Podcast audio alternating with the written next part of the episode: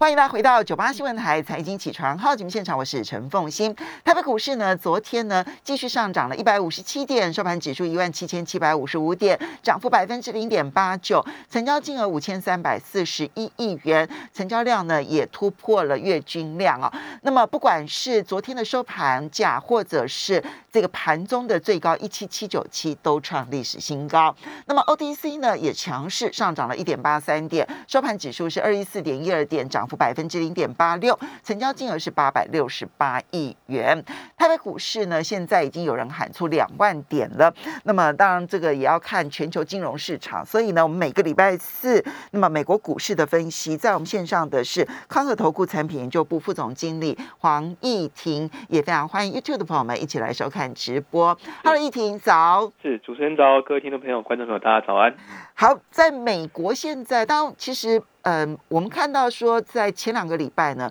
重心点是放在联准会的货币政策。是，但是呢，这一个礼拜很明显的看到，联准会的官员不管如何的说话，不管他是鸽派或者是鹰派，似乎对市市场都没有影响了，都没有反应了。现在市场呢，看起来是热切的期待拜登的所有的财政支出的计划都能够过关。呃，事实上，呃，在上周。呃，接近周末的时候，呃，两党有针对呃基础建设的框架，做出了一个共识。啊，但是共识，老实说了，其实就我个人而言的话，我是觉得市场不需要期待太多。嗯，啊，主要一个有的因素还是在于说它的规模，相相相较原来二点二兆美元，大概是几乎砍了一半。那现在的框架，如果是八年执行的话，是一点二兆美元；如果是五年执行的话，大概是九千多亿美元。嗯，那较原先二点二兆都缩减的非常大。哦，那呃，也就是说，其实它对于呃经济的一个直接的。影响的或是激励的的效果，其实就会比原先的规划小的很多。因为你用一点二兆除以八年的话，一年其实就是一千多亿。是是，同一时间就是这一点二兆当中，新支出部分只有五千七百九十亿美元。嗯，然后其他部分的话，就是由既有的预算去做呃重新的安排去指引。那呃，就分项来看的话，事实上也是呃冲击非常的大了。好，那。那呃，目前来说的话，照这个一点二兆分配最大的部位哦，是在道路桥梁跟大型工程的部分，嗯，那是呃一千零九十亿美元，嗯，但是按照原来计划减少六十亿美元，那其实这个减少六十亿美元还已经是减少比较少的部分了，嗯，然后应该说就是硬体建设的部分其实减少最少，对，也就是说基础建设特特别是交通的基础建设是两党共识非常强烈的部分，嗯，那。呃，另外来看的话，例如像是呃客运跟货运的铁路的重建跟补强，那大概六百六十亿美元。那按照原先计划是减少了一百四十亿美元。机场部分的话，两百五十亿减少了十亿。那水利基础建设的话是五百五十亿，那几乎是呃腰斩哦，因为它按照原来规模的话是相较原来规模减少一呃五百六十亿。嗯。然后呃，宽频基础建设，这其实是拜登不断的去阐述的，也就是说，希望能够去呃建构呃宽频建设的网络。那规模是六百五十亿，乍看之下好像不少，但是按照原来规模是接近千亿呃的规模的话，其实也少了三四百亿的规模。那其实少最多的是电动车基础建设。哦，这个很重要。七十五亿。那按照原来的只剩下七十五亿，只剩下七十五亿。按照原来的规模的话是相是减少了一千六百六十五亿，同时呢，这个电动车基础建设当中不包含购买电动车的补贴，哎，也就是说，其实这个从这个如果按照这样规模去去施行的话，老实说，哦，对于美国的呃电动车产业的加速普及会是一个很大的影响，因为呃从中国也好，从欧陆也好，哦发展电动车的历程一开始的时候，其实政府的补贴是相当重要的，嗯，但呃，在共和党当中的话是有蛮大的反对意见，所以最终这个电动车购买补贴没有被放进来，那整体对于电动车技术建设的一个呃支出规模，其实缩减了一千六百六十五亿，其实呃影响程程度是非常大。那当然了，其实就趋势而言，电动车还是一个呃长远的趋势，或者是呃未来一定会走的路。那不过在这样的一个呃电动车基础建设的架构之下，然后支出的金额在未来八年。或是未来的五年，其实缩减的非常非常多，所以，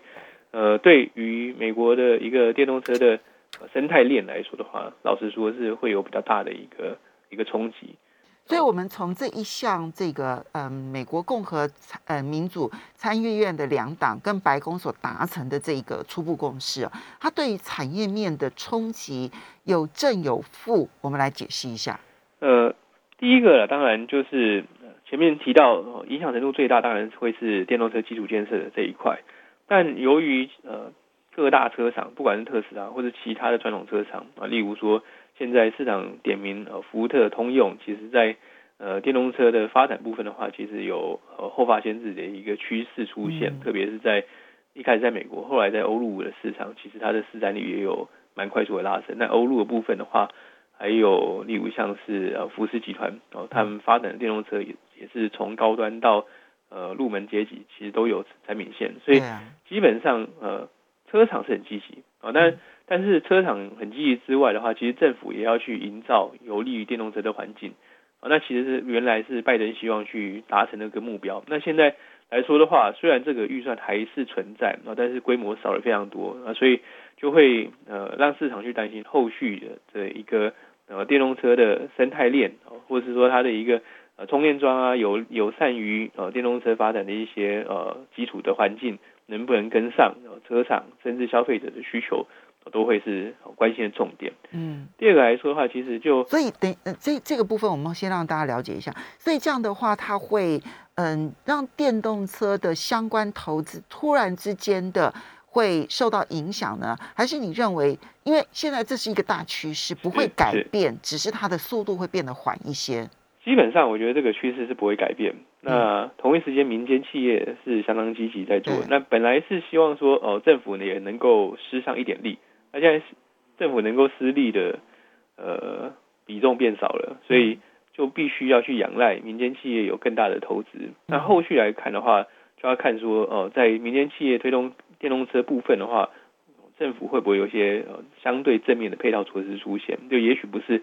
去直接建构这样的一个，所以不是给钱，而是法规上面法规上会不会有更多的松绑？嗯，那就会值得去持续的观察。那毕竟美国还是一个。全球最大的车市之一的，那当然跟中国就是并驾齐驱。齐驱。那在电动车的领域来说的话，中国是目前是全球最大市场。但相信未来如果美国跟上的话，其实整个呃从油车转到电车的这个过程来说的话，呃也会带动很大的一个商机出现。好，所以虽然支出大砍，但是呢，并不看淡电动车相关产业。好，这是第一个部分。第二个部分。第二个部分的话，其实原先在二点二兆今呃今年烧到二点二兆的计划推出的时候，其实市场是非常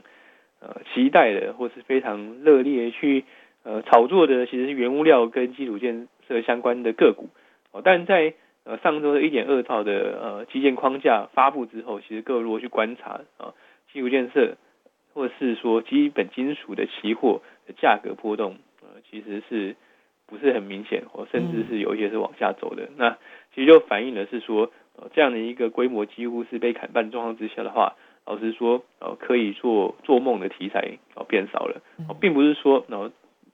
整个大环境或者整个经济的呃正向扩张循环就会结束，而是说，原先啊大家还是把这个二零二兆当成一个对于基础建设类股、对于原物料的一个呃正面的。额外的注意，那现在这个额外的注意减少，就必须去回归到然后整个大环境或是整个经济趋势的呃循环面的需求来看。那当然，循环面的需求随着解封之后还是会出现啊，但它的呃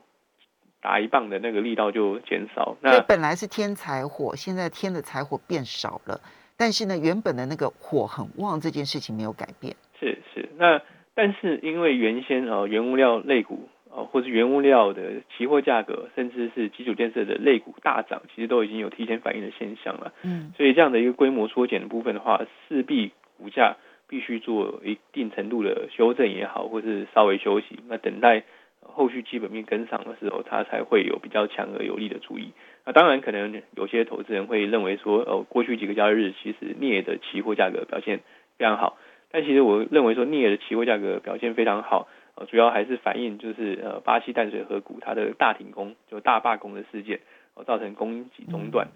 它是一个事件性的影响，不是因为呃这个呃基建的框架所造成的正面主义。如果各位去看的话，其实铜在过去这一个礼拜基本上是完全是波澜不惊状态。嗯，那这样子的话，你怎么去判判断未来原物料的这一个发展呢？因为其实这也是现在全世界在关注的一个焦点。基本上，其实原物料的价格，呃，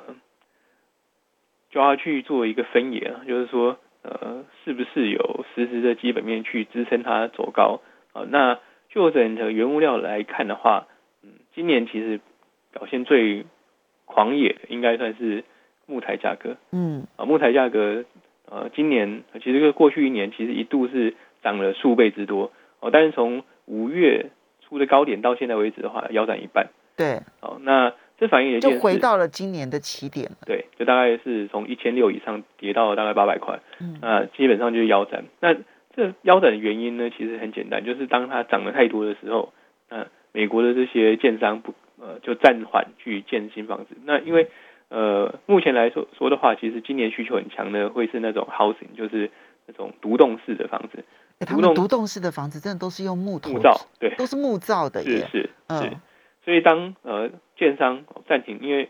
成本真的太贵了，所以暂停开工之后呢，实际上需求对木材的需求就瞬间结束，嗯瞬间结束之后就造成了价格很快速的修正。那呃今年以来，其实其他的原物料来看的话，呃倒没有很明显、呃过分超涨的状态了。啊老实说，例如像是原油市场，原油市场其实需求就是非常的强，嗯那供给也没有大量的增加的状况之下的话，呃，至少在原油市场，我认为是还算稳健。那呃，基本金属的部分的话，大致上，我今年毕竟从去年的谷底到现在已经涨一大段。那呃，接下来的景气重新呃恢复运作，经济会重新恢复运作之后，还是会有需求哦。但我认为说它不再会是这么猛烈的一个涨幅，然哦，甚至会可能会有一一些的修正回来。但是它修正幅度不会像木材这种是呃瞬间腰斩的状态。好，那呃所以整体原物料价格可能就是一个高档高档的荡或者是呃一定程度拉回是可以被预期的。高档盘整的。好。好，所以这个呢，其实是在原物料的这个情况。我们休息一下，等一下回来继续请。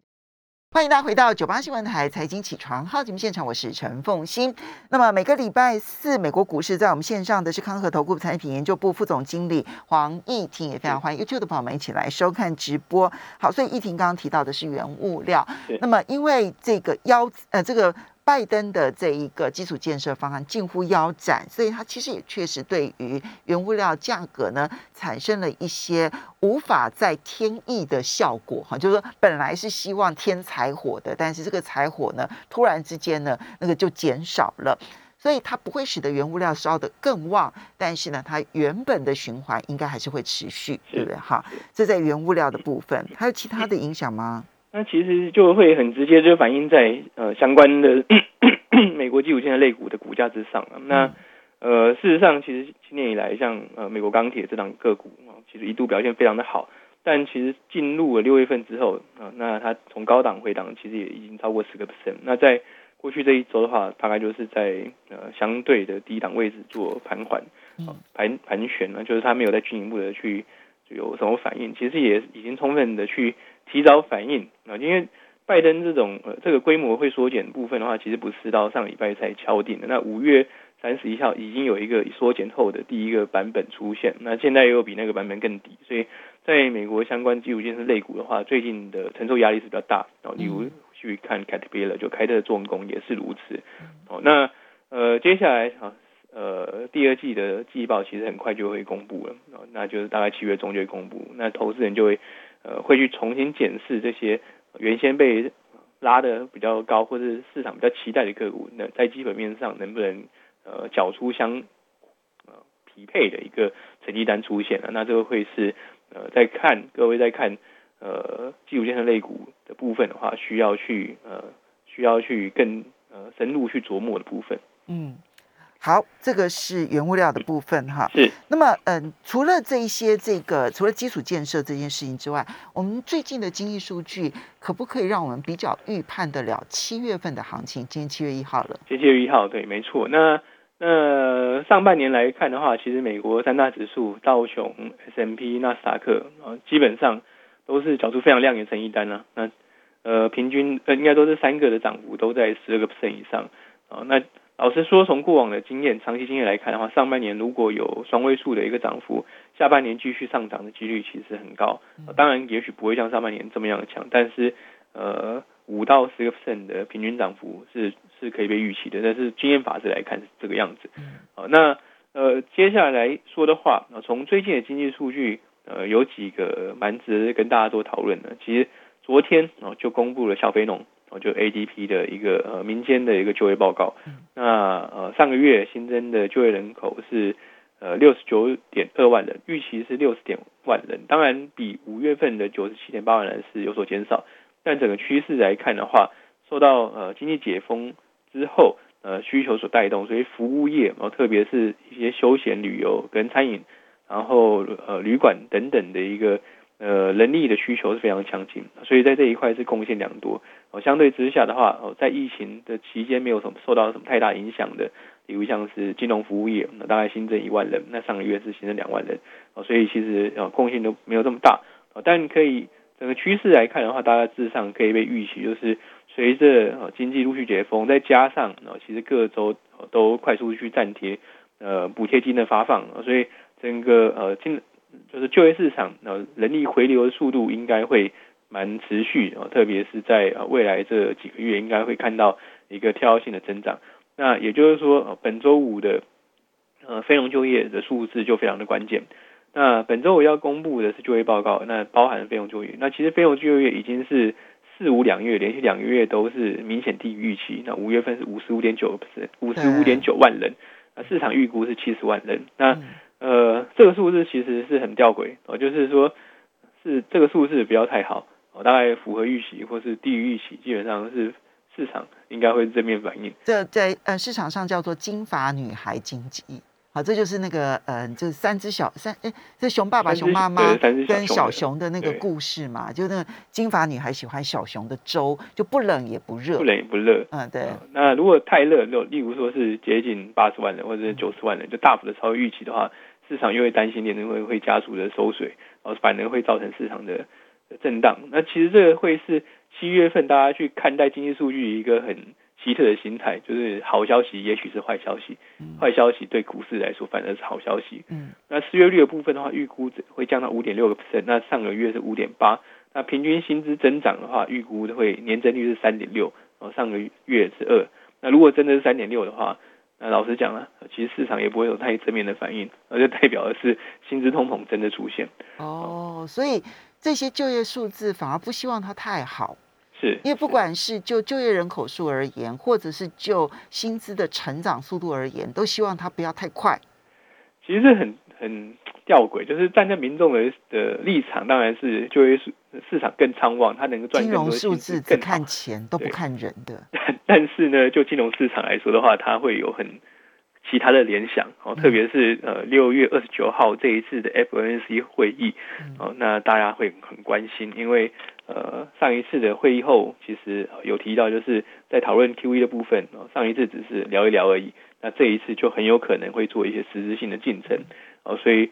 如果在过去、未来应该说未来这一段时间，未来的将近一个月的时间，经济数据表现太理想的话，市场反而会出现很负面的反应，或者是担心联储会真的是要。Do something，或者是甚至提早去做一些事情。好，这是明天的就业报告。明天就业报告很重要，是，但是并不是希望它非常亮丽，希望它呢稍微好一点点就好，比预期再差一点点是最好的。是，嗯，是。那最近的经济数据来说的话，其实有两个是市场很关心的。第一个是房价继续走高。那呃，两天之前公布的 Cash Year 的那个呃房价指数，全体的房价指数是年增率十四点六个 percent，好可怕，非常可怕。哦，那这是基本上几乎是有这个统计数据以来最高的一个水准哦，一九八八年、一九八七年到现在，哦，那呃主要的因素还是在于说需求很强，因为低利率造成呃需求的呃强劲啊。第二个来说，它供给短缺，因为前面有提到就是木材价格，然后缺工，